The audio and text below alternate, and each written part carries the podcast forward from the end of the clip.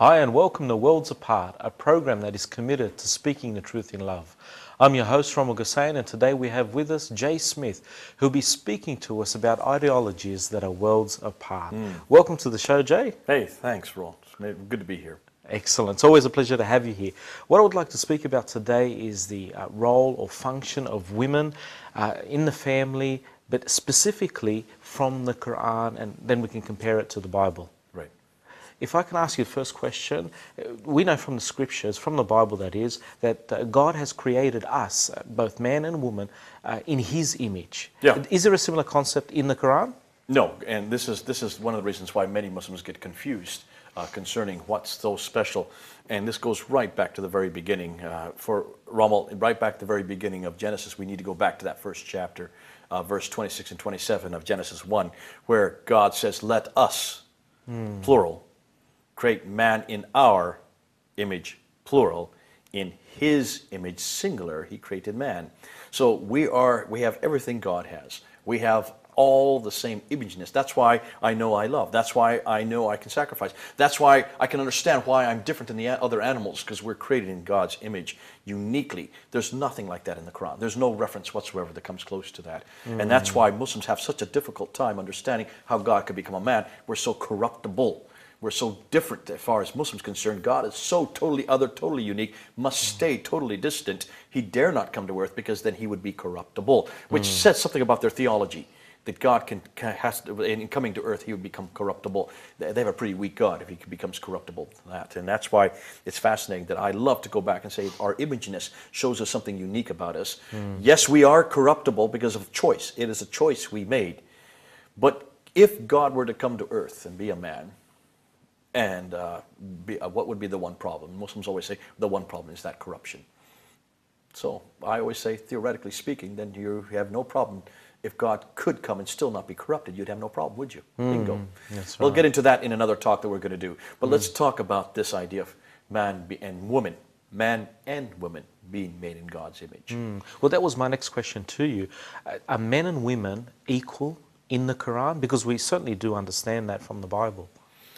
What you will hear from Muslims today, and there are many Muslims in the West, I find fascinating in living in London uh, that we have a lot of very well educated women come up to me and they say all the time, uh, Jay, please don't say that I'm uh, unequal because I wear the burqa or the jilbab or the niqab or the, the purdah or the hijab, all these different names they give for these coverings. Uh, sometimes whole, sometimes just the head. This doesn't make me unequal. In fact, I feel honored. I feel uh, honored by being a woman in Islam. Islam ennobles me. And I say, you know, that may be the case living in the West. And I would, say, I would say that they would feel ennobled because they're wearing a dress code that identifies them as separate. I think they're confusing the issue there. But living in the West is not a good example of Islam. To understand Islam, you need to go back to the Quran. To define any Muslim, you need to come back to this book because this is what defines uh, what, uh, what a woman is. And it's what this book says about women that Muslim women need to listen to. I would say the reason why women, uh, Muslim li- women living in the West feel ennobled is because they live in the West. We ennoble them. It's the West and the standards and how they are treated. The fact that they cannot be beaten here is what ennobles, ennobles them. And that's, is, they're, they're not realizing that. But one other thing I always do, I always say, I want you to go to six verses. Now, these are six verses I'm going to give you right now. And I want you people who are watching this uh, on the screen, I want you to open your Quran, I, or if you don't have a Quran with you, write these six verses, especially if you're women. This is for you. I want you, I'm going to go to two different surahs. I'm going to go to Surah 4 and Surah 2. And I'm going to go to four verses in Surah 4 and two verses in Surah 2. Make it nice and simple. I'm going to look at those verses, and I want you Muslims, especially you Muslim women, to look at these verses and then help me understand why these verses are there, but what it says about you. Let's start with Surah 4, Ayah 3. In Book 4, verse 3, it says that a man can have up to four wives. Now, interesting, it doesn't say a woman can have up to four husbands. Hmm. Thank God. I don't think many women would want four husbands. I think one of us is bad enough. But it certainly says that a man can have up to four wives, which already in marriage shows inequality. Mm-hmm. That man can have up to four wives, not the other way around. Why four? Well, obviously, that's a question you need to ask Muslims because Muhammad didn't even didn't respond to that. Muhammad had twelve. Really? So he didn't even fit his own revelation. He went way beyond what the revelation said, which says something about the prophet himself. What prophet never uh, uh, uh, lives under his own revelation. But certainly, why for? I think that's as much as they could handle. Because it does say if they can treat them equally. Can you know of any man that can treat four women equally? Nah. So, in and of itself, it seems to be impossible. Then why even have this injunction in Surah 4, Ayah 3? It's there, I think, to show that men are superior to women, and it shows that there in in marriage there is a second-class uh, category for women.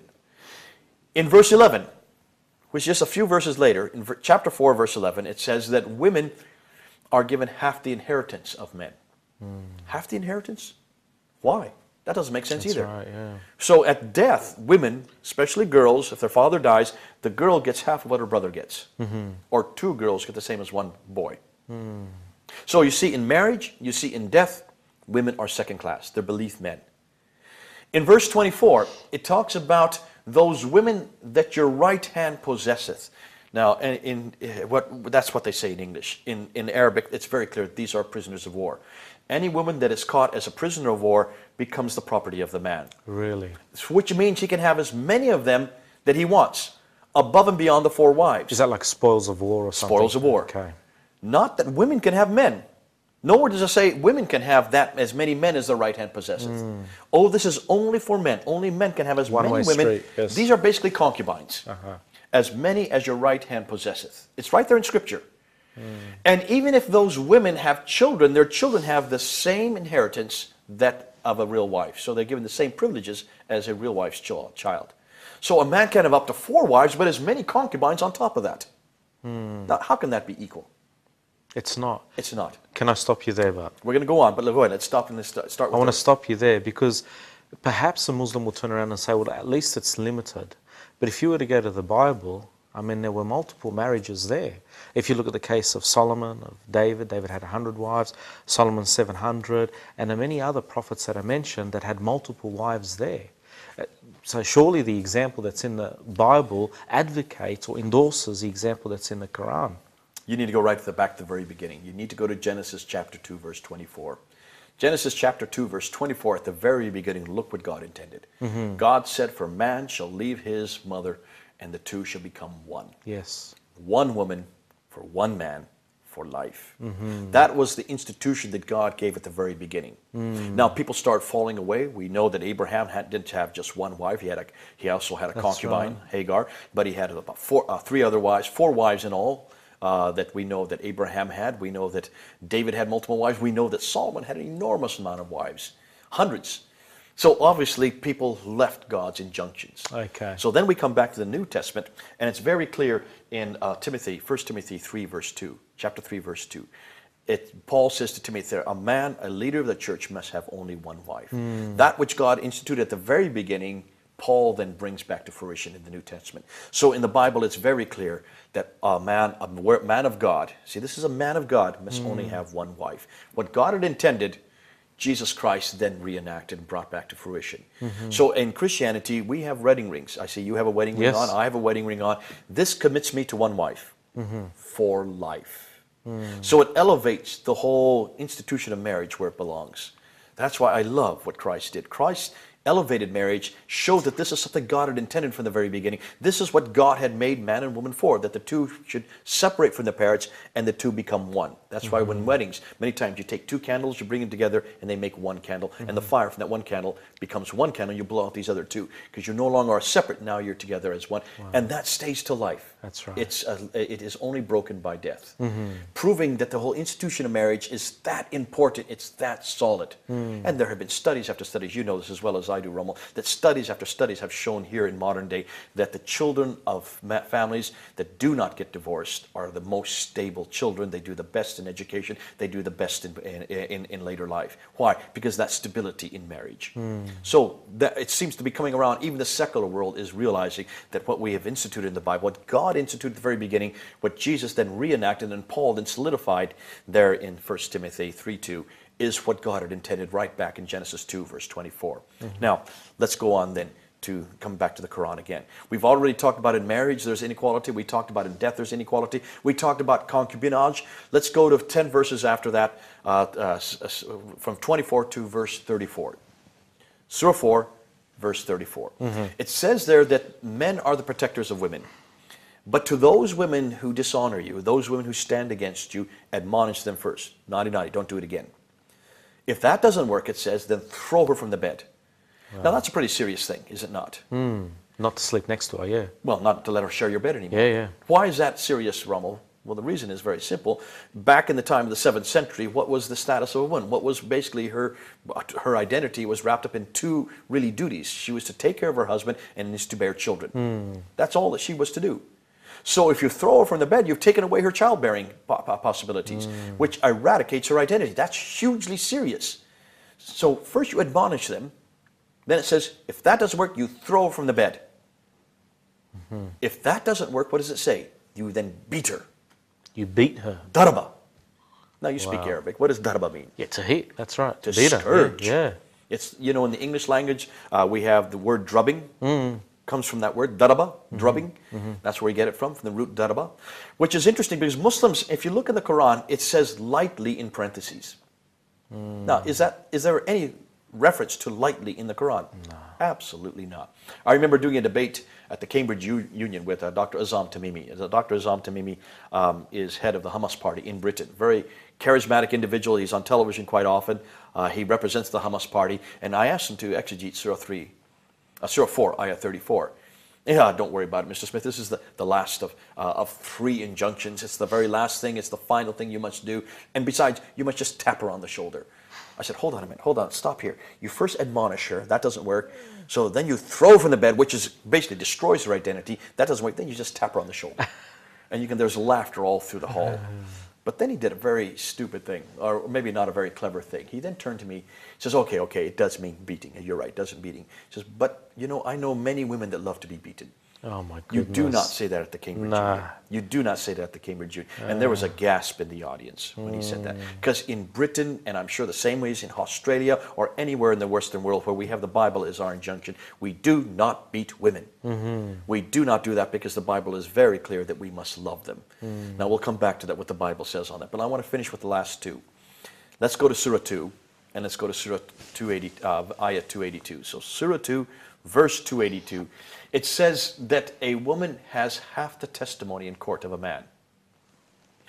Half the testimony. Now, Aisha, the favorite wife of Muhammad, who is interesting, one of his many, one of his 12 wives, she was his favorite wife. Remember, he married her when she was seven years old and then consummated the marriage when she was nine years old. Uh, and he was 53 at the time. I'm 57. Can you imagine a man of my age marrying a nine-year-old girl?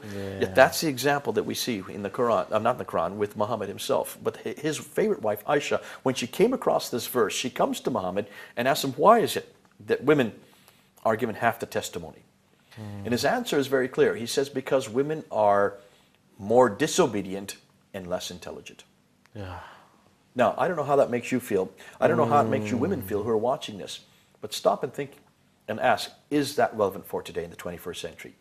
In Britain, where I live, today, by the time of high school age, when girls reach the age of high school, which is around uh, 15, 16 years of age, girls outperform boys in every category.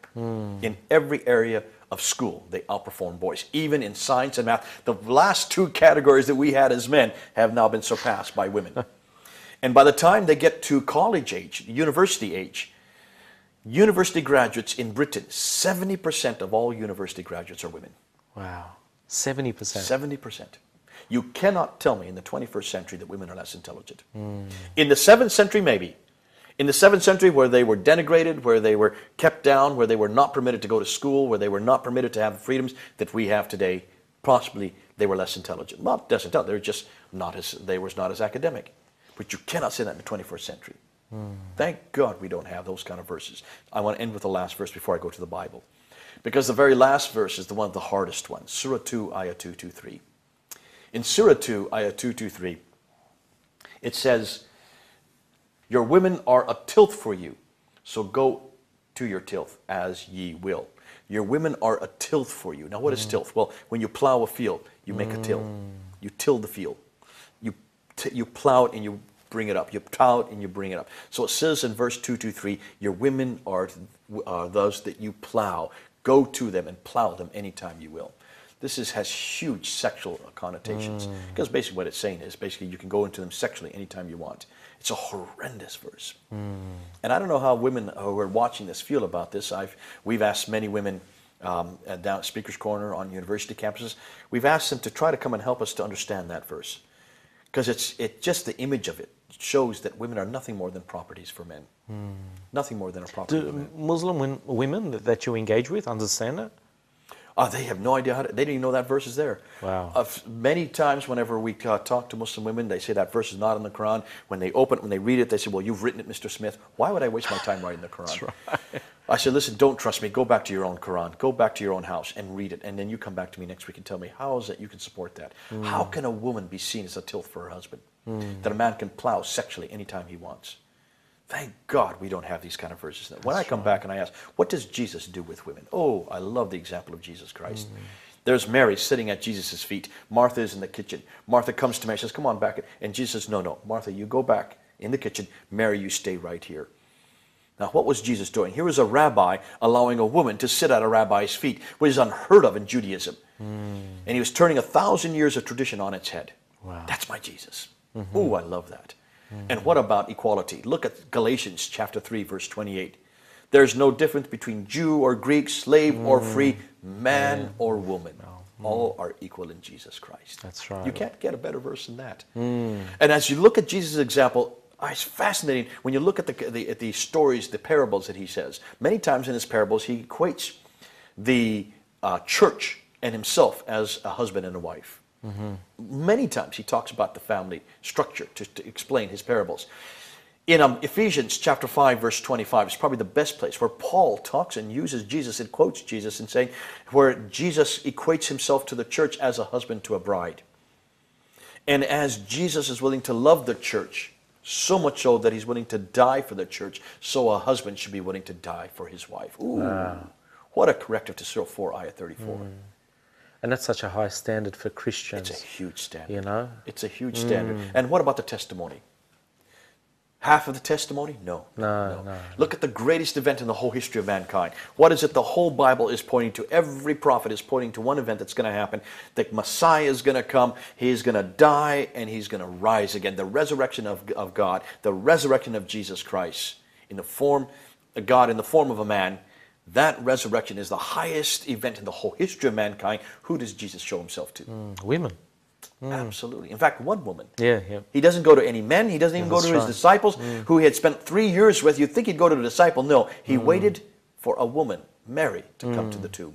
And he showed himself to her first, knowing that her testimony would be half of that of a man, because that was the tradition there in Judaism in the first century. Knowing that, he purposely showed himself to a woman, knowing that the greatest event in the whole history of mankind would have to come from a woman. Hmm. And the second time he showed himself was to a group of women on the way to Bethany. That's my hmm. Jesus. I love the Bible because it's a corrective to what we see here. We hmm. don't have any verses that like this in, in the Bible that we see in the Quran. What about the Samaritan woman? Look at the Samaritan woman. Hmm. But look at what he did to her.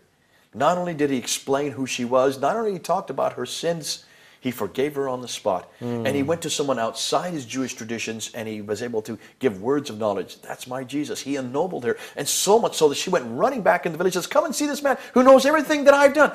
He didn't say everything that she had done, but the fact that he could know so much of that, that that was intimate to her, the most intimate details of her life, showed that he honored her, showed that he not only honored her, but that he was willing to come to her as an outcast and ennoble her as a result.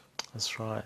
So, h- how does the Quran see uh, divorce? I mean, in, in the Bible, I mean, it's a horrible thing. It's a terrible thing. As you mentioned, you know, God's brought them together, man and woman, forever. You know, to stay together, you know, for life. So, how does the Quran see divorce? Divorce is assumed, and it's very easy in the Quran. And to understand divorce, you need to go to Surah 2. In Surah 2, it's very clear that a man can divorce his wife anytime he wants to, basically just by saying three times, talak, talak, talak. That's it. Divorce. Mm. That's it. That's all he has to do. He doesn't have to have any reason. He doesn't have to have any motivation. She, for no reason, he can divorce her. He just is displeased with her. He can divorce her. There is no injunction against a man or a stipulation as to when or where a man needs uh, needs to uh, divorce. For a woman, she has to go to arbitration to an Islamic court. She has to, which is made up of only men. and she has to pr- uh, argue her case in front of these men. And then once she has argued these cases in front of these men, if they decide that they should be divorced, then they will. But 90% of the time that we have seen in the UK at Islamic courts, which are now legal in Britain, uh, at these courts, women are not permitted to divorce their husband. They must stay with them because most of the scholars, most Islamic scholars believe it's the woman's fault why, why this man is upset.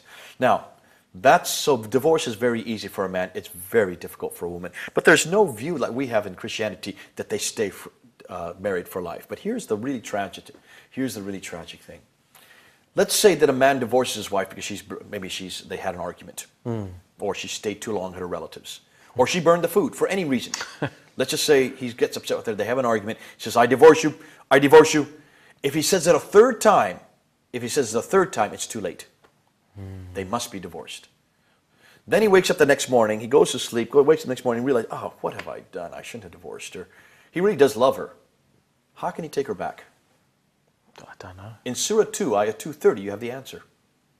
In Surah 2, Ayah 230, and I'll just read it for you right here. In Surah mm. 2, Ayah 230, and if he divorces her, then she is not lawful to him thereafter until she has married another husband. She has to get married again. She has to get married, and that has to be consummated. That has to be consummated before she can, he can take her back. What do you mean? Well, it means they have to have sex. They have to have sexual intercourse. Oh, wow. So basically, a man, if he divorces his wife, according to the Quran, mm. and then he realizes he's done the wrong thing, he really does love her, he wants to take her back, according to the Quran, he has to go find a friend to marry her, they have to have sexual intercourse, and only then can he take her back in marriage. Mm. Now, to me, that's horrendous because that Common shows sense, me yeah. that a woman is nothing more than basically a sexual object for men to play with, to dally and dilly around. We have a man in, we have a friend, my cousin has a friend in Pakistan, and he is an imam, and his whole job there in Pakistan is to marry these divorced women and have sex with them so that the husbands can take them back. That's his sole responsibility. And you know, even he sees the problem with this. And I think mm. this is tragic because it takes and it shows women nothing, as nothing more than chattel. Hmm. Chattel for men. And it's straight out of the Quran. You can't argue with the Quran. And that's why when Muslims want to argue this, I, say, I take them to Surah 2. And I ask them to explain that verse to me. Verse chapter 2, verse 223 is bad enough. Chapter 2, verse 230 is even worse in the context of marriage. Because it says to me marriage is nothing more than sexual intercourse. Hmm. No, my marriage is much more than a, a sex with my wife. Mm-hmm. My goodness, the fact I have this ring and the fact that this dedicates me and commits me to her for, my, for life shows to me that she is much more than just a bearer of my children. She is also my helpmate. She's my uh, co-worker. Uh, she's my best friend. Uh, she's what I like to go out and spend time with, alone and yes, with other friends. And that makes her equal with me. And yes, what the beautiful thing is, my body is the same as hers. And I love to go to 1 Corinthians uh, in fact, in, in 1 Corinthians chapter 7, verse 1 to 40, mm. if you look at 1 Corinthians chapter 7, verse 1 to 40, it's such a corrective to Surah 2, ayah 223, and Surah 2, ayah 230. Because it says that a man's body is equal to his wife's body, and a woman's body is equal to her husband's body, and the two of them should share their bodies mm. as one. Oh, I love that. Because it shows me that I have no right over my wife's body any more than she has a right over mine. Mm and that amazing. I'm to love and cherish her for life. Mm-hmm. That's not only a corrective, that's how God had made us, and that's how God had intended. And that's the type of marriage, and that's the type of wedding, and that's also our view of women that I want Muslims to see. I want you Muslims to see this, because if you want to look at those six verses that I just gave you, try to come up with any answers to those verses, but then don't just stop there, go beyond that, and say to yourself, do you really feel that this book ennobles women? Does it really ennoble women? There are many Muslims that feel ennobled because they're not following this book. And living in the West, in Australia or in the UK, they follow many of the precepts that we are giving them. The whole idea of marriage, the fact that a woman has a choice in that marriage, that is uniquely Christian. Did you know that? Because hmm. when Christianity was birthed in the first century, that was not the ideal for marriage. No. Marriage in the first century was basically Greek or Roman marriage. And in Greek and Roman marriage, the highest relationship was between a man and another man. Mm, seen as the that. highest relationship. Wow. Women were only seen as basically bearers of children. Therefore, the marriage contact was seen as more of a convenience, mm-hmm. and in some cases, an inconvenience. If a man fell in love with his wife, he was seen as mildly in- insane. men were not supposed to fall in love with women, they were supposed to fall in love with other men. And that's why homosexuality was rampant in the first century. Pederasty. When you went to school as a little boy, you would be you would be given to your uh, scholar, and in payment for your for his for his schooling would be to lay with him. The the students would lay with the teacher uh, in a sexual relationship, boy with man, to pay off their fees. Pederasty was rampant. Christianity came into the world and stopped all that cold, elevated the, uh, the whole relationship of a man and wife as God had intended from Genesis 2, verse 24, went back to that ideal, showed that marriage was something that was uh, between a man and a woman, not only for life, but a man must love his wife as Christ loved the church in Ephesians 5 25, and brought back the whole institution of marriage as the way it was intended by mm-hmm. God. Now, there are many Muslims that like that idea of marriage, and they're coming back to it, hmm. but they can't find it in this book. Mm-hmm. The only place you can come back to it is this book. The. Bible. Come on home. Yes. Come on home. To, for true marriage, for true view of women, this is the book to come to. Excellent. Thank you very much once again for discussing these topics. I mean, they're, they're central topics. I don't think they're only just central just for Muslims and Christians, but it's central for anyone that's listening Yeah. to this episode. Thank you once again.